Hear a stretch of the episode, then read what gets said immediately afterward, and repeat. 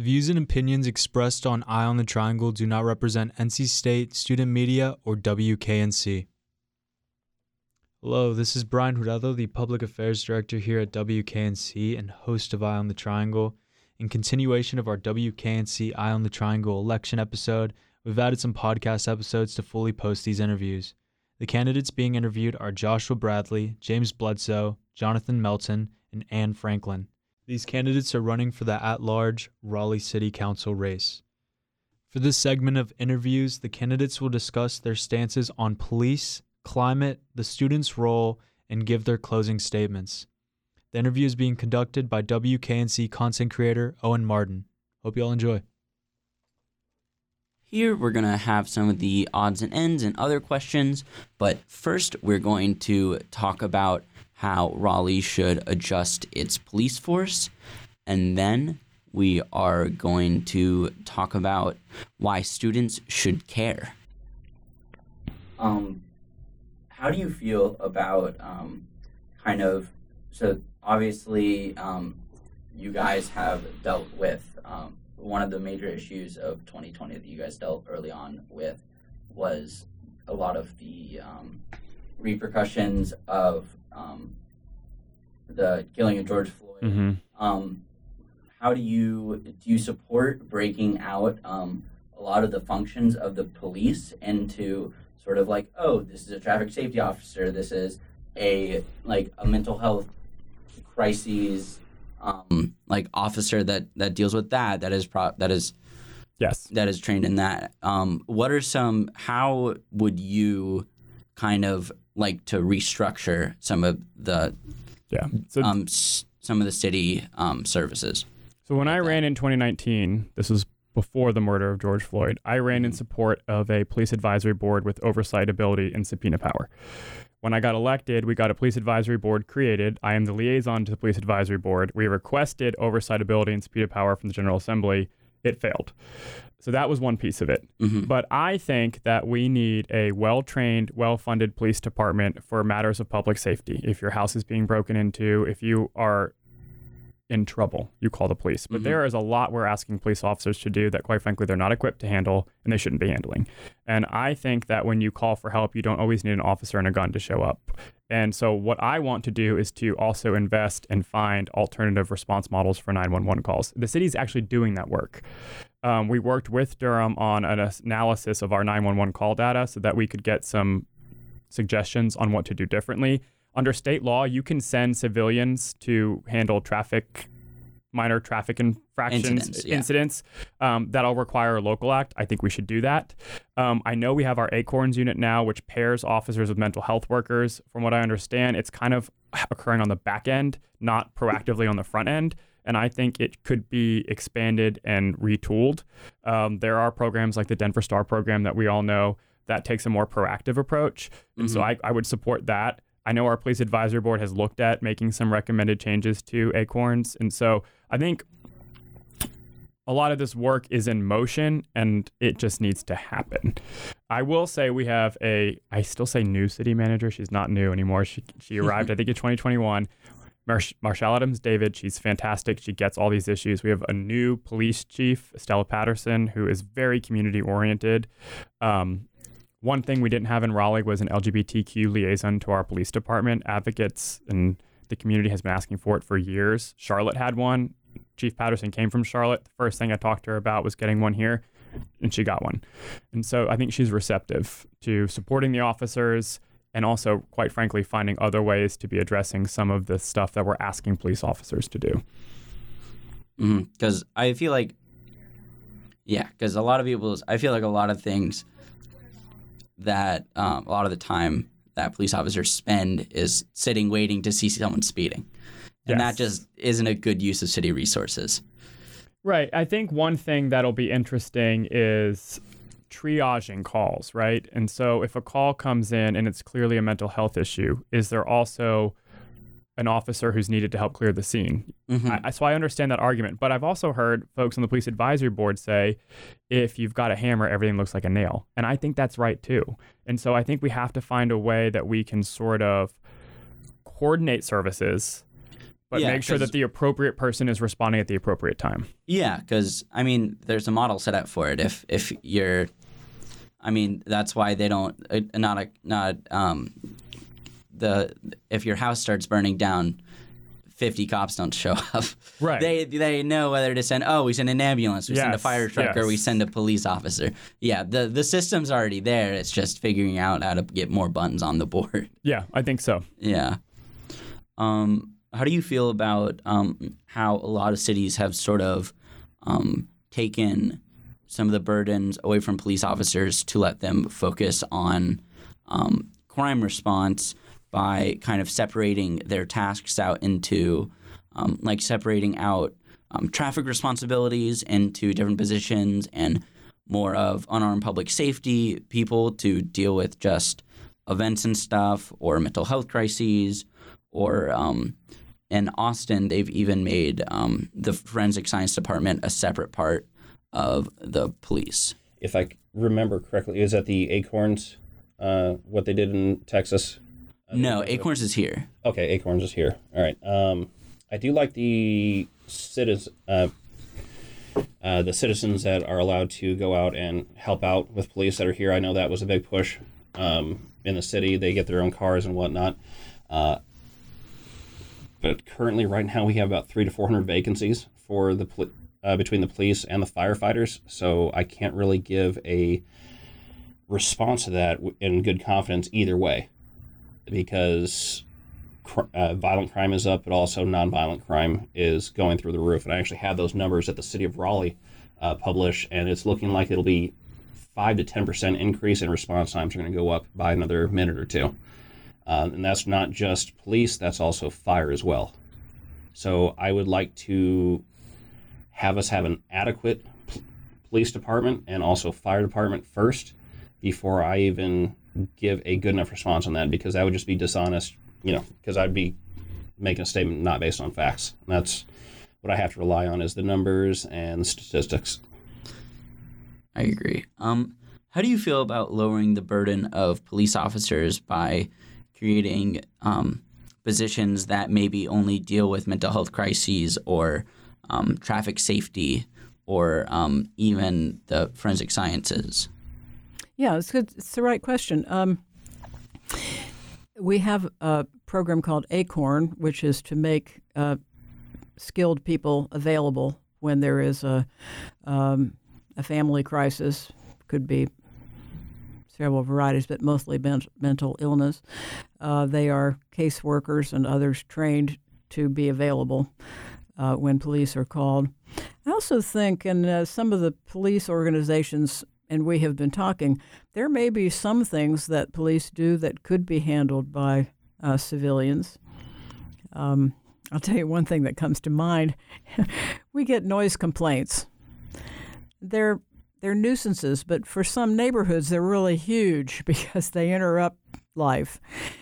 But to use a highly trained and uh, equipped police officer to go and sit and wait for something to happen that's is too much noise it might not be the best use of our resources, but it might be possible for us to um, equip neighborhoods or businesses with some equipment so they could keep track of the sound.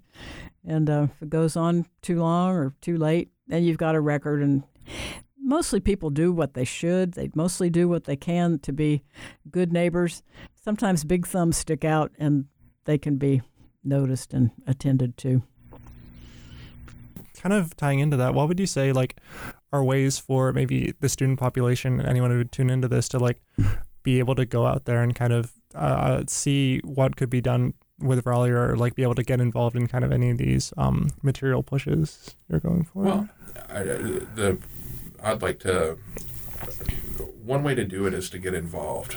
Get involved in an organization, and, and not just during election season. Like you've got the YDSA here, you've got the Triangle DSA, you've got the PSL, you've got, um, you know, Carolina Abortion Fund. You've got there are lots of organizations that are doing good stuff on the ground, and more than I can do the to list to you today. But uh, my best advice to anybody is just to is to find find your people, get an organization because we're stronger together, and organizations will work together. And that's why you come to if you it doesn't necessarily have to be socialist uh, like for me like I'm, i mean i'm obviously a socialist and in multiple socialist parties but like there's other groups that aren't necessarily politically involved that, that are still on the ground doing doing stuff. And i would also say listen to the people that are doing the work now. Like don't come into a space and invent it and say i've got this great idea let's do it. No no no. What, what you should do is get involved with local groups. And when you show up listen right? Especially listen to people that are generally not given speech. Like you don't want to when you join an organization, don't center it around yourself. That's why it's really hard for me to run for city council because, like, I certainly don't want to center myself. and like I've for and, and it's hard. It's it's a being a cishet white male is the epitome of privilege in our society. If I were rich, I would have completed the you know mm-hmm. checked all the boxes. I've been part of the least oppressed class that has existed in West in in, in this hemisphere, mm-hmm. and the the problem with that is is there is a lot of implicit bias and a lot of privilege that we have uh, to some degree that w- we try to work on but that we don't see and that's mm-hmm. why when you join organizations you need to listen to the people that are that are there that are running it and then try to filter yourself through um, you know you know try to you know because it's it's a work in progress. If you're mm-hmm. born with privilege, you don't necessarily see the privilege because there are cishet white males that are poor that are that have problems, but their problems aren't because they're cishet white men, right? um, so uh, it's just important to listen to the group. But I would say the best way to make a difference is to is to uh, organize, join an organization, find something that's close to your heart, or multiple things that are, and devote the time that you have to give to it. Because I think what it's going to take in the city as a grassroots campaign because when it comes down to it, there's not a bunch of billionaires that are going to come in and swoop down and fix this. You know, there's not people that are, you know, the the people that are that, that really control the power don't even see us as people. So if we work together, we can be noticed, and and you know, and I think that's the most effective thing that we can do. Like people say vote, and I, I would love everybody's vote, but you're not going to vote in the paradigm shift that we need, the revolutionary change that we need in this country and this world in order to, to lift everybody up. Because the people that are um, that have the money that are in charge are doing their darndest to wreck it, and they're doing a good job. So mm-hmm. the their strength in numbers were stronger together than apart. I hope that answered the question. Um, why should NC State students care about city council as college campuses are kind of a bubble? Okay. Um, there's a few things with this. So going back to the law enforcement side, carjackings are up, uh, nonviolent crimes are up, but also violent crimes are up. Um, that creeps into NC State. Uh, certainly seeing a lot of the police reports mention this, like there's assaults on campus, and I know that NC State has their own police, you know, their own police or security. However, those two need to work with each other, and there's just a lot of gaps, I'll say, to response um, that wouldn't be there if we had a larger police presence. Uh, the next thing is housing affordability and also cost of living.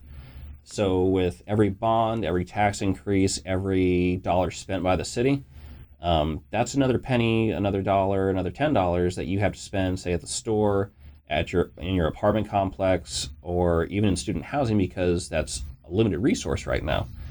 If you want your cost of living to go down, then certainly myself and other candidates that want to cut spending and taxes need to be put in office because that means that's more you can spend on paying off your student loans or your tuition, even just go and buy a soda. Um, it, you're certainly you're certainly going to see that if we cut down the cost of, cost of living here in Raleigh. That leads uh, perfectly into my next question, which is why should NC State students care about city council? As college campuses are kind of a bubble, um, are kind of a bubble. Yeah. That is a question I'd like to have a whole lot more time to answer, to think about. Many years ago, uh, there was a much more primary relationship between the city and the university. We would come to concerts, we'd use the craft hall, we were back and forth on campus a lot. And so, just because of its growth and the city's growth, that relationship has changed. This whole scale has has changed. The infrastructure that supports NC State and its campus is city infrastructure. So if you turn on your water and you can just drink it without thinking, you're using a city service first thing in the morning, every morning. Those public utilities and the upkeep of basic roads, not the ones right on campus, but the basic roads, allow mobility and they allow a, a, a, transit system. You guys have one of the biggest transit systems in the state. Um, they allow that system to work because of the infrastructure that it that it rides on. And you have a security system here, but if something more serious happens, you need police to be available, not just on campus, but to all of the communities around the campus. So I would say the basic services are not seen. We don't talk about them a lot, but we do depend on them. And um, and students pay taxes, so they help to support some of those things. We also have a very strong um, parks and greenway system.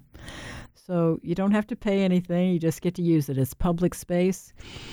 You can use it for yourself, or you can go like to the wetlands center, take your lunch, sit on a rocking chair, invite a friend to come with you. You get off campus a little bit.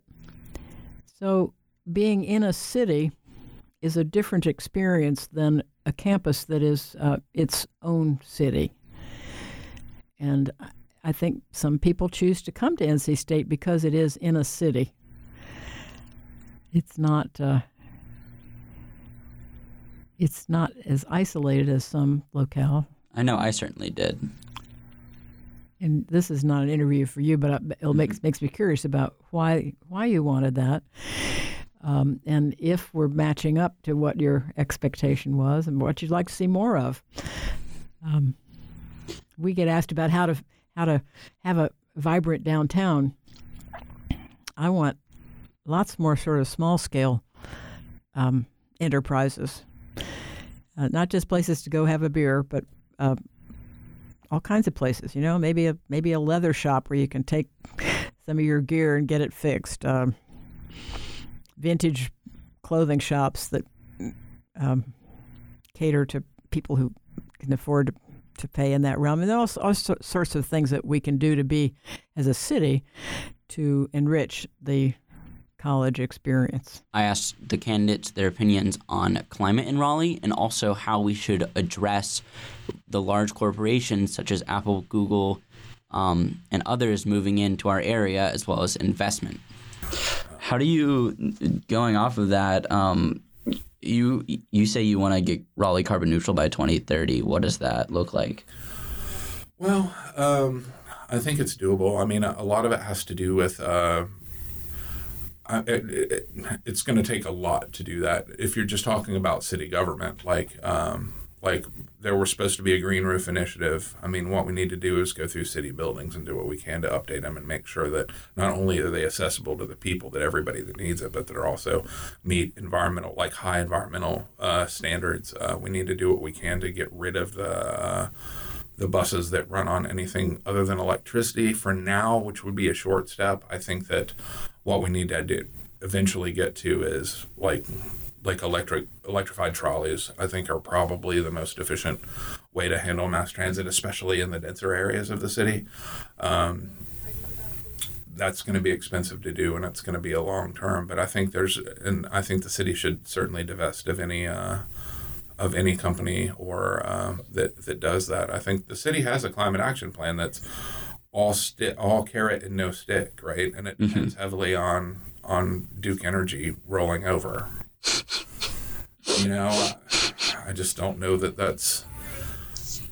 I, it, I give them points for optimism, but like they need to actually. I you can't have a stick without a carrot, especially when it comes to capitalists that are out to make money. Like it's, you know, in theory, against corporate charters to do anything that will do anything other than make money. Like because they're that's the point, yeah. Machine. So, like you know, there's not a whole lot of B corps in the city that are uh, that are out there. So uh, I just think that there are there are things that the city could do. We need to. A lot of that has to do with it, uh, public transit, and we need to do better with public. Um, how can Raleigh work towards carbon neutrality? So we have a climate action plan. Uh, it was passed maybe 2021, but it's been developed through sort of the city experts for a, a while. And I think there are big ways we can do it, and there's little ways we can do it. Like obviously, want to re- reduce our greenhouse gases, our our footprint. Um, you're going to start seeing a lot more electric buses, um, compressed natural gas buses. Um, little things like eliminating single use plastic in our city facilities. When I got on council, there were plastic water bottles everywhere. And we all said, why are we doing single use plastic here? Um, I know that now downtown businesses have the little things on their windows that's you, where you can bring your water bottle in and get it filled up for free. Um, we've got a lot of city facilities that are not helping with um, our footprint, so to speak. Mhm. And I know we're planning a new municipal campus where we can consolidate city services and stop spending money on rent, and that's going to be a green, like LEED certified building. And Mm. so the plan really lays out a bunch of of steps, and I believe the goal is 2050. So, uh, How how does how should Raleigh deal with um, these billion dollar companies moving in, like Apple and Google and such? I would do it with trepidation, and I certainly wouldn't give them any of our tax money to, to come here. Um, I, there are Google employees uh, out on the West Coast that sleep in their cars. Like, I, I, don't think that large tech is going to come in and somehow miraculously save us, and I don't even think that they're going to hire a good number of us. I think they're going to import most of their workforce. Um, so I think that's a net loss as far as affordability and and just general The soul of the city. Don't know. You know. Yeah. Um, I mean, don't get me wrong. I mean, I mean, not every again, not everybody that moves in from out of town is bad, and you know, and I don't want to diss too hard on the West Coast. They're having enough problems. The fact they can't get water, and you know, Yeah, it's just it doesn't make sense for the city of Raleigh to say, "Oh, you can you can move here for a lot less than it costs you to build anywhere else," and then bring in all these workers that aren't paying Raleigh, ta- that aren't paying in. right? And they're not, and and, and it, it doesn't generally have a huge net effect on Raleigh because most of the people that pay the good money are coming with the company. So, Yeah, Uh, and I agree. Um, how could how should Raleigh handle all these billion dollar companies moving in? In what way? um, kind of if they're causing all this traffic with all these new um, with with Google and Apple and sort of stuff Mhm. moving in, if they're moving in, creating huge job centers, how what are we doing to make sure that it's not only tax money and the people's money going forward Yeah. um, to make those transportation improvements and how are we keeping um, gonna get local people employed with these people with these job companies instead of just having them import a bunch Yeah, I think there's multiple angles to that question. If it's sort of like a state recruitment incentive and they decide to plop down in Raleigh, that was probably negotiated by whatever else, yeah. statewide economic development Yeah. office. I know the Raleigh Chamber runs our economic development team. They really take a regional approach with Raleigh and Durham and Chapel Hill. And anytime I have seen any sort of incentive for a company to come here, it's been tied to a threshold of hiring local talent. Um, I think whatever we can do, we've got so many universities of different types, colleges in Raleigh, hiring local talent, investing in local talent, especially like WMBE businesses. Um, I think Mhm. that's important. And then I know, um, um, that's minority and woman-owned businesses Yes. correct yes, Yeah. Um, and then I also know that um, I think it was Apple. This that was a state incentive package, but I do believe Apple has committed to investing in schools and some of the transit okay stuff. But at least on the local level, since I've been on council, the ones I've seen have not been big things like Apple, um, but have been, Mhm. you know, smaller things to an extent. Um, and there's been like a hiring requirement. Um, how does how should Raleigh handle the multi-billion plus corporations moving in with caution, with extreme caution. So, a lot of people look at these multi-billion-dollar companies coming in, um, now, mind you, they're a boon to tax revenue. However, as far as employment, they can they're bringing in a lot of people inside the company to move down with them. That's the one thing I want people to understand is that not every job that they're offering is to the local populace. Those are now uh, jobs that are they're coming in from other places. They're saying, "Hey, move on down to Raleigh. We have all these jobs available. Uh, this is more of an internal posting shift for you." Along with that, you're looking at infrastructure too. Can our roads handle it? Can our you know the power grid handle it? Do you think those are things that those companies should pay into? Oh, absolutely. If you're going to move to Raleigh and you're going to build a giant complex in our city, you are definitely going to foot the bill for the improvements that need to go in to facilitate your structure coming in. Um, subsidies, I'm not too much of a fan of that. I want you to build your own parking on your own land. I want you to maintain your own roads until they're up to code, and then Raleigh will come take it over. But you need to be responsible for footing the bill for all the water that we're going to be pumping into into your area, for the electrical grid, everything. I mean, they need to chip in. Um, how can Raleigh handle um, the multi-billion dollar corporations kind of moving in at our doorstep?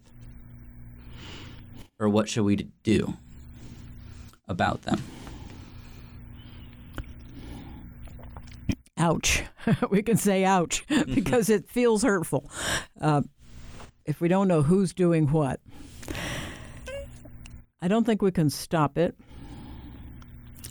I think we can provide education to people in our communities about who is doing what, particularly when groups are buying up whole rows of property, so that if you're selling, you will at least get a fair compensation based on the value that outside people are are assuming.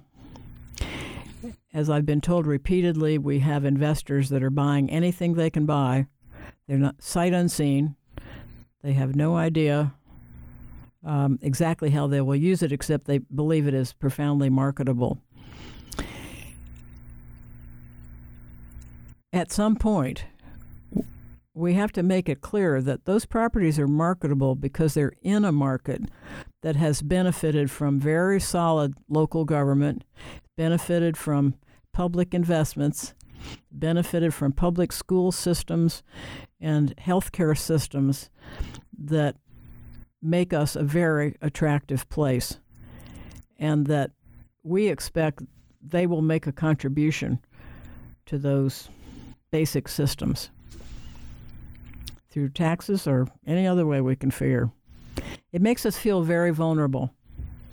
And I'm not sure how, how to deal with that, but it, I'm hearing it from a lot of different places. It's not just poor communities, it's communities that have um, houses that are maybe, you know, 40, 50, 60 years old, and the people in them have been in them there a while. So they're feeling very vulnerable. I, I think there are a few things we can do, but we can't stop foreign investment it did. Now we're gonna now we're gonna try to blitz through some lighter questions. Um, what's your favorite park in Raleigh? My favorite park? Um, I'm kind of partial to Shelley Lake because I live near there and I walk around it. It's not super fun, but you can walk around the lake. That's what I do. But like, I mean, there are a lot of good parks. Pullen is good. Chavis is good. What's your favorite greenway? My favorite greenway? Huh.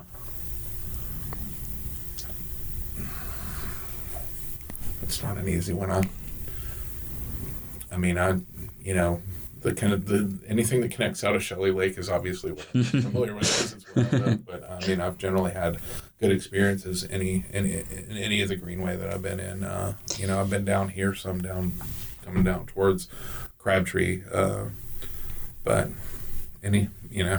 Mm-hmm. Um, What's your favorite Crayola crayon flavor? Crayola, don't they taste the same? Crayola crayons taste different based on the. Oh, I don't know. I haven't. I haven't tested. Which one would taste the best? Do you think? I would go with green, mm. probably. Okay. What, what, does it taste like? I, I, I green, artificial green. Like uh, they say it's apple. Sometimes they say it's watermelon, but it just tastes like green. What else would you like the listeners at home to know? Um, wow.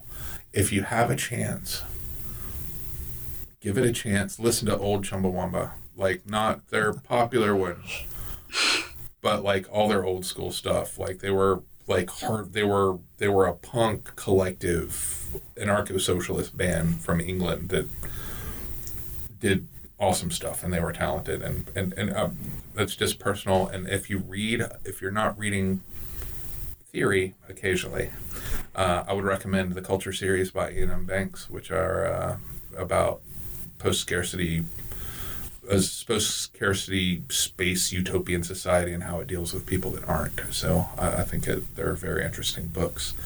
Um, if anybody's interested, am I allowed to have a pitch for something that's free? As long as it doesn't lead to anybody profiting, It does not. Perfect. Uh, then you're good. At the beginning of the of the pandemic, some of my friends and I started together a, a Zoom uh, study group, um, and we've been going for three years. Um, it doesn't cost anybody anything. The, the, technically, it cost me to maintain the Zoom license. I just had the Zoom license from the last campaign, so that's how it started. And uh, basically, every Thursday we meet, uh, we vote uh, as a group on uh, what we want, what we want to study. We pick a book. Uh, everybody puts in, we vote, and then we do it. Uh, it's grown. We have about 150 people registered for the group. We have about 20 to 30 people on every Thursday. Um, we started with uh, Freire's uh, Pedagogy of the Oppressed. Um, and we did Frantz Fanon's Wretched of the Earth, which took us 10 months because that's a dense book. Uh, we've done all the stuff that you would expect. We've did the manifesto. We've done, we did a little Mao. We did a little, we did State and Revolution. We did uh, Reformer Revolution. We did some Rosa. And, uh, but if anybody's interested, if you go to leftunitystudy.com and register, it's free. It doesn't cost you anything except time. Uh, and it, it, it's it's a pretty good group. And we're actually, we've got people from all over the country. So uh, it's an interesting thing. I don't know if I'm allowed to do that, so you can edit it out if I can. Awesome. Well, this has been Her Majesty. Plover? DJ Steelnip. I agree. Um, how could, how should Raleigh handle all these billion dollar companies moving in? In what way? um, kind of if they're causing all this traffic with all these new um, with with Google and Apple and sort of stuff Mhm. moving in, if they're moving in, creating huge job centers, how what are we doing to make sure that it's not only tax money and the people's money going forward Yeah. um, to make those transportation improvements and how are we keeping um, gonna get local people employed with these people with these job companies instead of just having them import a bunch Yeah, I think there's multiple angles to that question. If it's sort of like a state recruitment incentive and they decide to plop down in Raleigh, that was probably negotiated by whatever else, yeah. statewide economic development Yeah. office. I know the Raleigh Chamber runs our economic development team. They really take a regional approach with Raleigh and Durham and Chapel Hill. And anytime I have seen any sort of incentive for a company to come here, it's been tied to a threshold of hiring local talent.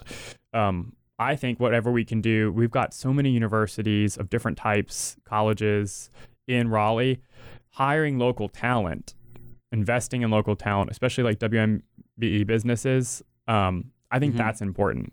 And then I know, um, um, that's minority and woman-owned businesses Yes. correct yes, Yeah. Um, and then I also know that um, I think it was Apple. This that was a state incentive package, but I do believe Apple has committed to investing in schools and some of the transit okay stuff. But at least on the local level, since I've been on council, the ones I've seen have not been big things like Apple, um, but have been, Mhm. you know, smaller things to an extent. Um, and there's been like a hiring requirement.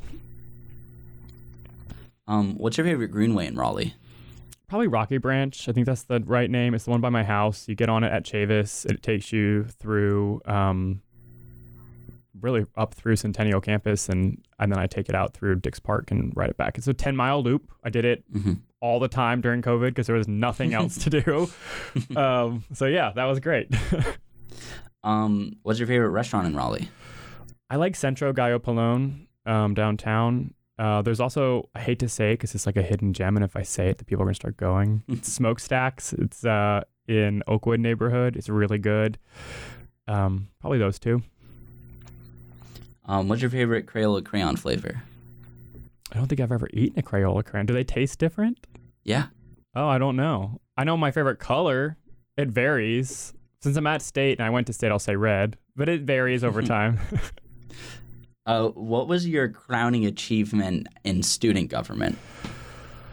I was the Senate press secretary for a little while, and that was kind of cool. Um, that's why when I- we were talking before we started the interview about how the student senate chambers used to be on the second floor and um, technician was up here on the third floor, so I was running up and down all the time. I liked that because I was um, a news reporter and editor in high school of our high school paper. So it was really cool because I still have passion for journalism, just not involved in it. So it was pretty cool to be a student senator and then the Senate press secretary. So I was sort of had a hand in having to communicate with the journalists and then also making the policy. So I really liked that. Um, are there any organizations that you want to shout out that would be cool volunteer opportunities or um, any ways that students could get involved? Yeah, so I started an organization called Stonewall Sports. It's an LGBTQIA philanthropic sports league. Um, I don't run it anymore, but it's in Raleigh and in cities across the country now. And so, if folks want to sign up to play or participate, there is a sport for everyone. There's also service projects associated. I'm a former board member of Tammy Lynn Center, TLC. They are not far from where we're sitting right now. They're just down Avent Ferry. Um, they help folks with uh, children and adult with developmental disabilities. Um, so it's a great organization to be associated with. And then, um, you know, the LGBT Center of Raleigh can always use help too. Um, anything else that we haven't touched on that you want the listeners at home to know about? No, I don't think so. I just think in general, um, if I had one parting message, you know, I ran in 2019 as a first time candidate. I'd never held elected office before. Quite frankly, never thought I would be here. But I ran because I felt like it was time for new leaders to step forward. I felt personally affected by a lot of the issues facing the city. I was a young professional trying to find housing I could afford, trying to navigate the city without a car. And I felt like it was time for some new ideas and new ways forward. And I've always been the kind of person where you don't wait for someone else to raise their hand. If you see a void, you know you can address it, you step forward and you ask to address it. And that's what I did. Uh, after I got elected, the whole world changed. It's been an incredibly difficult term, um, but I am proud of the work I've accomplished on council. I'm proud of my record, um, fulfilling my campaign promises. Uh, we still have more work to do. We're a growing city. With that comes challenges, but I also think limitless possibility. I govern from a place of yes. I try to seek what we can do and not say what we cannot do. And, you know, I'm eager to serve another term. So I hope to have everyone's vote. Awesome. Um, this has been Her Majesty for WKNC 88.1 FM H2N Raleigh with Jonathan Melton, who is running for the one of the at-large seats on Raleigh City Council. Um, what do you have to say to people who may write you off as a bigot because you're endorsed by the Wake County GOP? Um, first off, I'm not a bigot. I've served in the army for 17 years. Um, yeah, I'm a white guy, and but again, I've been serving around every single race, religion, creed, sexuality for 17 years. I've had guys serve under me in combat from all over the world. I've had a guy from Chile, a guy from uh, Cuba with me, uh, two guys from Africa. One was from South Africa, and one was from Nigeria just because you're endorsed by the GOP doesn't mean you're a bigot. I mean, for me, I'm unaffiliated. I've been so my entire life. I don't plan on joining the GOP or the Democratic Party because I don't think that either have my best interests at heart. They see my campaign as a way of cutting taxes and spending as a good thing. But again, I'm not a Republican, I'm not a Democrat, and I don't ever intend to be. Um, okay, we're gonna we're gonna close out the interview with some lighter questions. Okay. Uh, what's your favorite park in Raleigh? My favorite park in Raleigh, uh, that would be Barwell. Uh, just because it's easy for me to, or it used to be easy for me to bike to, but also it's easy for me to drive to. What's your favorite greenway in Raleigh? Uh, that would be the one right next to my house. That would uh, right off of the uh, Walnut Creek Amphitheater, so the Walnut Creek Trail. Um, what's your favorite restaurant in Raleigh? Mm, Jack Seafood. What's your favorite Crayola crayon flavor? Uh, not a Marine, so I can't answer that one. What else would you like the listeners at home to know? Um, just know that if you vote for me, I'm going to try and make your life easier through your wallet by not charging you as much, by cutting down taxes, spending, and providing as much opportunity as possible for you to live here, stay here, and also uh, conduct your business here. I, w- I want you know you to feel safe. I want you to trust in me, but also uh, have Raleigh go back to the way of it used or used to be felt as you know lots of opportunity, safe, and for everyone. Um, we're gonna close out the interview with some lighter questions now. Um, what's your favorite park in Raleigh? Oh my goodness. That's like asking me what my favorite library is. I go to a lot of different libraries and I love them all. Um, well, the Walnut Creek Wetland Park is is my favorite. I've invested a lot of time in helping that come to be, and I love being there. I like sitting in the rocking chairs and just taking in the green of it. I like being there at night, listening to the peepers in the early spring. Um, my favorite park. So that's my favorite park. What's your favorite greenway?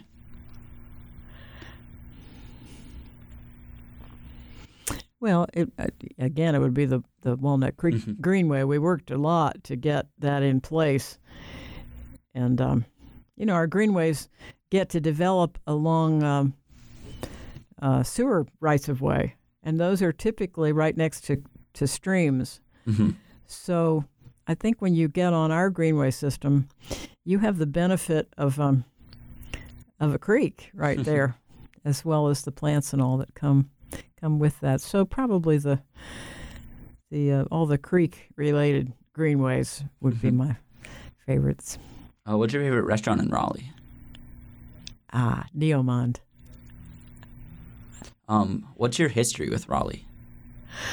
Well, uh, I should say we moved to North Carolina. I grew up in Ohio. We were recruited by a program that Governor Sanford started. It was the poverty program before there was a federal po- poverty program. And we were um, trained to be community organizers, and we worked all over the state in about 11 different communities. Um, and I've sort of stayed in that realm of community organizing for for a long time, and frankly, now I've forgotten the question. The What's your history with Raleigh? with Raleigh. So uh, we were in D.C. for a little bit, and then Who is we? my my husband my Mhm. husband and I came back to North Carolina because he was in the adult education program at NC State as a graduate student, and we've pretty much invested our lives here. Um, he was with the Justice Department, and they brought him up to Washington for, for about six years. But then we came back, and um, his work was was in disability rights and he worked all over the state. Eventually, headed up the state ADA office. So, part of me stays really tuned to how well we're doing with services for people with with disabilities. Um, but I, you know, I have other connections in Raleigh. I, I got to be on the Wake County Botanical Garden Society. I was chair of their board for about six years, and um, I've been was part of oratorio at one time, and, and then sing with the a choir that got to take two different um, original works to uh, Carnegie Hall. One was this summer, and other was about five years ago. Um, so, lots of good things going on in Raleigh, and uh, that's why I like being here. Awesome. Um, what's your favorite Crayola crayon flavor? Oh my goodness. Oh. Well, I like violet, but I I'm drawn to this sort of warm red color, which is my campaign color. So. Um, anything else you'd like the listeners at home to know? I really like being on campus. It gives me energy. I feel like I'm in the right place if they'll just have me. and uh, I see such diversity among the student population. They're coming from all over the world. So um, it gives me hope. I also enjoy, here I am in the radio station. I know that there are lots of little nooks and crannies throughout the uh, in a campus, which appears to the outsider to be uh, you know, sort of maybe impenetrable.